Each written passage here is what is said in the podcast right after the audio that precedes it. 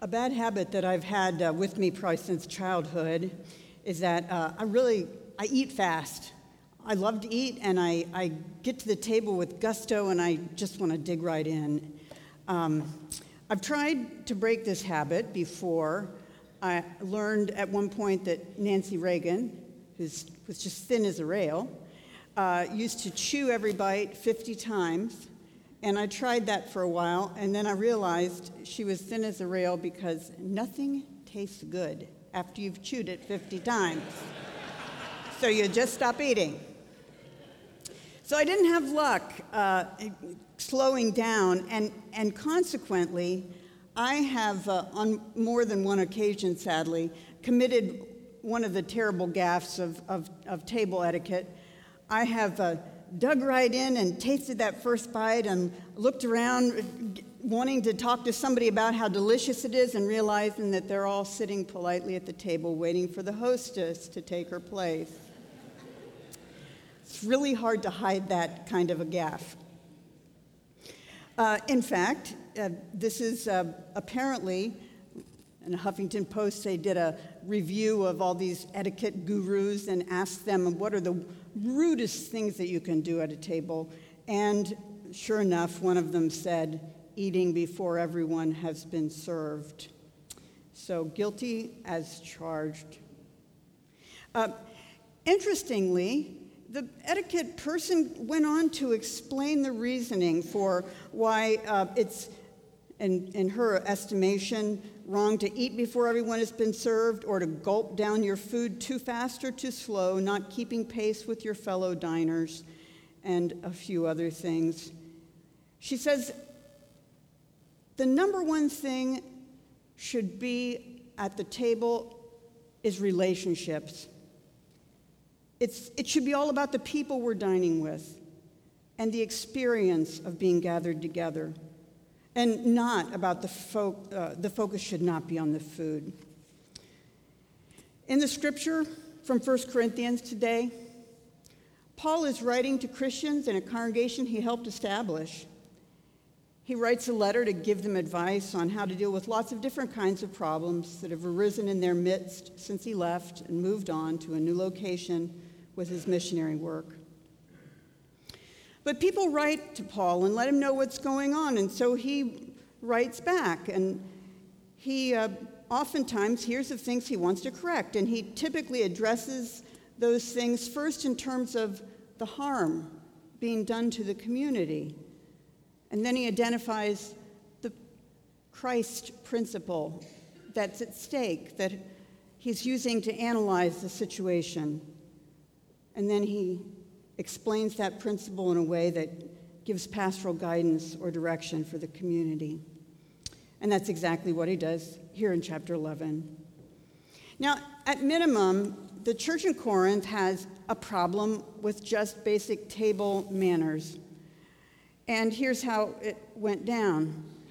While they were gathering to eat the Lord's Supper, presumably uh, sometimes in the evening near supper time, um, they uh, were manifesting the divisions that were among them. And the instruction Paul gives them in light of that sheds light still today, I think, on the meaning of Holy Communion almost 2,000 years later. And so this is the, the last of the sermon series on, on the meaning of communion.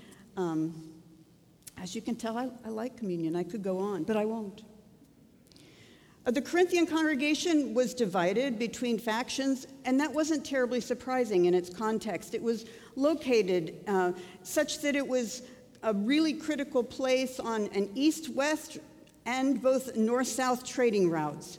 And it had been rather newly reestablished, and as such, it was a, a cosmopolitan um, environment with people from different cultural and social backgrounds, and, and it was. Um, competitive and entrepreneurial and consumerist, and people there, uh, like many places, but perhaps even more so, had a lot of different levels of material wealth.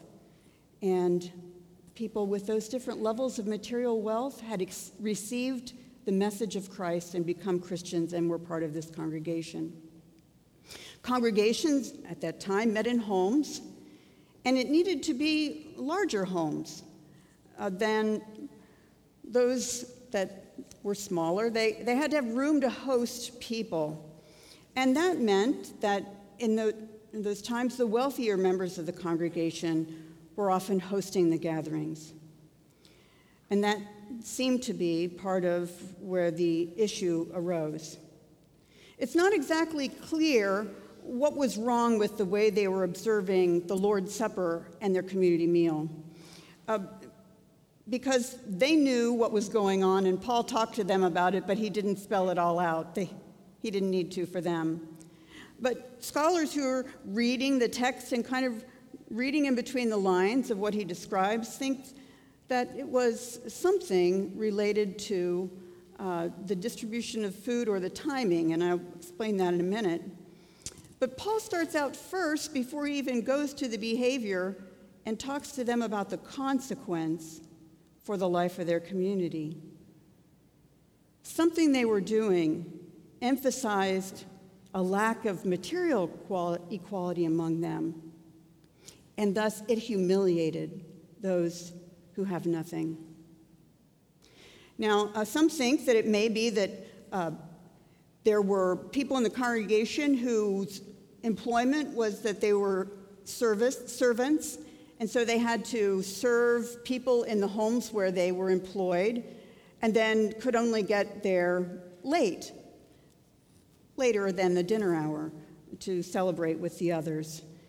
And those had not waited for him. They'd gone ahead without them, and, and that's why some were drunk already and others were hungry. Um, others have speculated that in the, in the houses that they've excavated from that time frame, that there were different kinds of rooms. Uh, a dining room that seated 10 to 12 people, uh, where they could be at a table together and on couches reclining.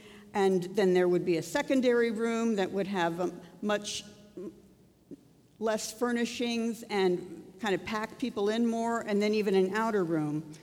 And, and they think that the, the inequality was being emphasized by the fact that there were people in very different settings with different amounts and kinds of food. And in that way, we can understand that it's really contemporary today, too. We also live in a world where there are lots of different levels of material wealth that people have. And if we're fortunate to be in a diverse community, we have people with different levels of ability to sustain life and then add to its comforts uh, among us. And it can be difficult to honor community, being together in situations where people have really different levels of resources. And I, in my own life, we uh, experienced that uh, through the family vacations that once we uh, all got grown up and out of the house, my parents really wanted to, and moved all over the place, my parents really wanted to have a, a week when they could get everybody back together and, and get to, so the cousins could get to know each other. And uh, six different children, and uh, 17 years from oldest to youngest, and people with different gifts. Some people had a lot of money, uh, disposable income, and, and others were strapped. And um, we kind of negotiated how we handled that. I, I'm pretty sure that there are some years that I didn't pay anything to go on that vacation and that others were chipping in. And I know that there were years when I was doing that for those who were younger than I was or in a different situation in life. We try to do that here too. It's important to create things that unite people and give a common experience. And it can be actually pretty tricky to negotiate sometimes. So, Paul, after he points out the humiliation in the community, he goes to talk about um, what the theological issue is at heart, and he reminds them of the words that were handed down from the first Last Supper. And, and then draws from that an admonition for each one of them to engage in a kind of examination because the problem was that they were not appropriately discerning the body as they ate and celebrated the Lord's Supper. What does he mean by that? Well, I think there are two senses in which he's talking about discerning the body, that they're called to discern. In, in the first place, but just like we've been talking about, a little bit l- later on in the letter, Paul goes on to say, You, you believers in Christ who have heard the word and proclaimed faith, and you have the Spirit of God with you, you are the body of Christ. So, part of what they're not doing in their lack of table manners is they're not discerning the oneness that they have through the gift of God's grace, and they're not respecting the, the need to show the precious worth of each and every person in the way they come together. That's one kind of discerning the body. But I think there's another kind of discerning the body. He says, You who come together have come, and when you take the Lord's Supper, you proclaim his death until he comes. In this way, they, they need to discern the body of Jesus, who came to serve and not be served, who came as a prophet bringing good news for the poor recovering of sight for the blind, who taught that we are to love one another and love God. Why, as we come to celebrate that table, we need to discern why did that Jesus die? He invites us to remember, and not just to remember a history lesson, but to remember imaginatively and to participate in the event. And as I remember that Last Supper and the events around it, I remember his death in the presence of friends who betrayed and denied him, of officials who saw no crime in him but stood by while they pacified the crowd, the religious leaders, some of whom were jealous or scared, losing their control over the people. And when I think about that time again, it sneaks up on me, but I find that my sin was there too. And it breaks my pride and self righteousness all again. And in that brokenness, it creates an opening for God's grace that loved and died for even me. So when I proclaim that death, I proclaim God's willing sacrifice for a sinner like me. But I also proclaim his death until he comes. And thus remember and live by the promise that I see in glimmers and glimpses by faith all the time. That love is stronger than hate, and that God's life is stronger than death. So I have two images that I uh, hold and want to leave with you about how we can, as Paul says, coming to the Lord's Supper, discern the body. I want you to imagine, if you would, I wish we could experience it, that every other pew would get flipped around so that you were, and, and put a table down in the middle of them, so that everybody here was looking across the table from another believer in this congregation. So that as we ate, we would see the body and its diversity right in front of us. I have another image, though, too. Now, you'll find out in a minute. We're going to take communion a different way just today I'm trying to save John emails in his inbox. we're going to have uh, communion the old way, or the old way, but probably not the oldest way, by intinction, and we, we or not by intinction, which is what we normally do. If you're a first time visitor and you experience this, you're not going to experience this again for a long time, it's for sure. But we are going to have the elements each handed to us in the pew so that we can take them all at the same time. That was part of Paul's instructions. I'll share them with you. But when I was growing up in the Evangelical United Brethren Church, we did not have children have communion until they were confirmed. So the first time I had communion was at my confirmation. And I, I had uh, thought a bit about, about it. And, um, and so the first time I took this thing, I threw it back.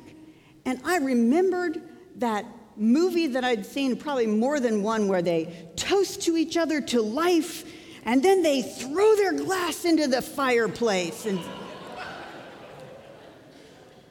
and ever since then, I've loved taking communion like this because I'm lifting my glass to life. To life. Because grace and forgiveness bring real life. Spiritual food it's great. So Paul asked them to examine themselves and think about the consequences of the Lord's body given for them and the body that it creates in a church trying to live into God's promise of unity. And he says, So then, my brothers and sisters, when you come together to eat, wait for one another. If you're hungry, it's already your dinner time, go ahead and eat at home. But when you come together in this participation in me, do so in a way that is fitting to the table that I spread. And so that's what we are going to do today. We are going to have communion um, seated in the pews so that we can all take and eat at the exact same time. Now, there are wonderful symbolisms that come with each different way of having communion. It's wonderful to, to have the word and gift proclaimed and then have to walk down the aisle, if you're able, to receive the gift of grace. But this time, we're going to practice the table manner of waiting and doing it all together. And on this World Communion Sunday, it's appropriate that we think about the precious gift of Jesus' prayer that we all might be one. Amen. L'chaim.